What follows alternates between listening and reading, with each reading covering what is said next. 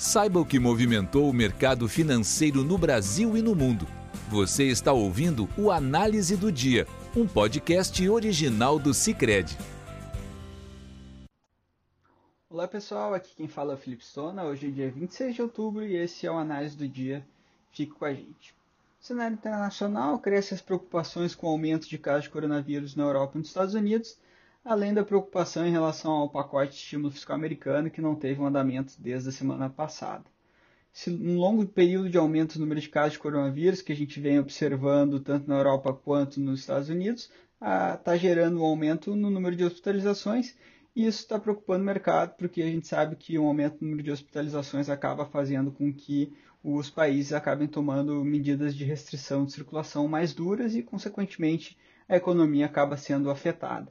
A Espanha já impôs algumas restrições, é um exemplo, é justamente um exemplo disso na Europa, e outros países começam a impor medidas semelhantes, como toques de recolher e, e um horário de fechamento mais cedo para estabelecimentos comerciais, o que acaba também tendo impacto nos dados econômicos, como, como a gente viu na semana passada, por exemplo, em relação aos PMIs de serviços. Já em relação ao pacote americano, no domingo a presidente da Câmara, Nancy Pelosi, disse, disse em uma entrevista à CNN que o acordo poderia ser fechado essa semana, mas esperava algumas respostas por parte da Casa Branca. Ao mesmo tempo, cresce a troca de acusações entre democratas e representantes da Casa Branca sobre quem é o responsável por não andamento desse acordo.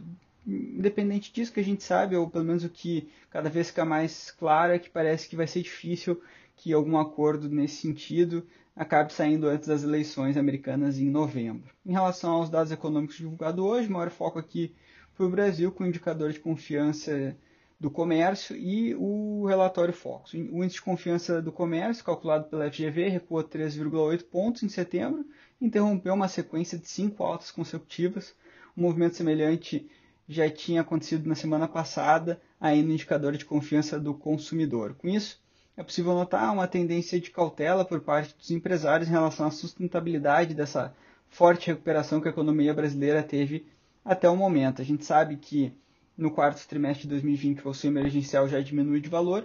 Isso vai acabar tendo um primeiro impacto na economia. Depois, no primeiro trimestre do ano que vem, até o momento, a gente não, tá, não tem mais expectativa de nenhum tipo de, de auxílio, consequentemente, mais um segundo impacto de, de, de diminuição do nível de atividade.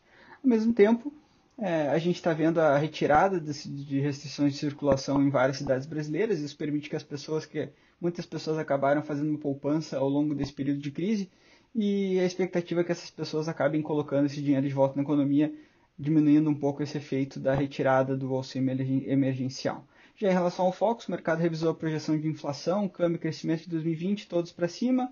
O PIB de 2020 foi revisado de menos 5% para 4,8%. Já, e aí ao mesmo tempo, para 2021 o PIB o crescimento era de 3,5% e agora o mercado revisou para 3,4%. Então diminuiu a, a, a, queda do PIB em 2020, mas também diminuiu um pouco o crescimento do ano que vem. Em relação à inflação, o mercado revisou por uma alta de, de uma inflação de 2,65% para 3% no final de 2020 e para 2021 o mercado revisou de 3% para 3,1%, lembrando que a meta do Banco Central é de 13,75 para 2021, então a gente ainda tem um espaço bem grande nas projeções do mercado em relação à meta do Banco Central. Mesmo assim, o mercado também fez uma, uma revisão pequena de 25 uh, eh, pontos na Selic, saindo de 2,5 no final do ano que vem para 2,75. Apesar dessas alterações, as projeções de inflação, como eu disse, ainda estão distantes da meta do Banco Central. E lembrando que essa semana a gente tem na quarta-feira a reunião do, do Copom para tomar uma decisão sobre a política monetária. A nossa expectativa, assim como da grande parte do mercado, é que, o, é que o Banco Central faça a manutenção em, em relação à taxa de juros atual, então não deve ter alteração. E, e, é isso que os dados vêm nos indicando. Ainda não tem nenhuma necessidade, pelo contrário, inclusive a inflação abaixo da meta, não existe necessidade de subir os juros, muito pelo contrário, o Banco Central deve permanecer com os juros parados por mais alguns meses.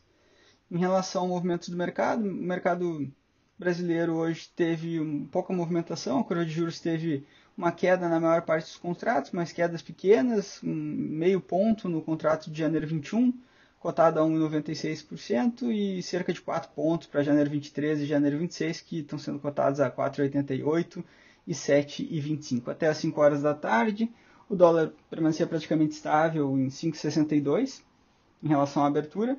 Depois de chegar a 5,66, quando logo depois que abriu, o dólar subiu bastante, um pouco em conjunto com essa preocupação no cenário global, mas também houve uma dissipação, principalmente em relação à Europa, mas isso acabou se dissipando ao longo do dia. Ao longo do dia a gente está praticamente estável até o final da tarde. Nas bolsas, o Ibovespa tinha uma queda de menos de 0,5%, enquanto as bolsas americanas acumulavam perdas mais fortes. A Dow Jones chegava chegou a, chegou a uma queda de 2,5%, por exemplo. Na Europa, cabe destacar o índice DAX da Bolsa Alemã, que teve uma, um recuo de 3,7% e demonstra um pouco justamente essa preocupação com o aumento do número de casos de coronavírus e, consequentemente, aumento da hospitalização, mas, claro, é, é acaba juntando um pouco com o efeito da divulgação de balanço da empresa é, SAP, uma empresa alemã que teve um resultado decepcionante do ponto de vista dos investidores. Com isso, encerramos o podcast de hoje. Muito obrigado por terem nos ouvido. Esse foi a Análise do Dia, um podcast do Cicred e até amanhã. Você ouviu o Análise do Dia, um podcast original do Cicred. Até a próxima!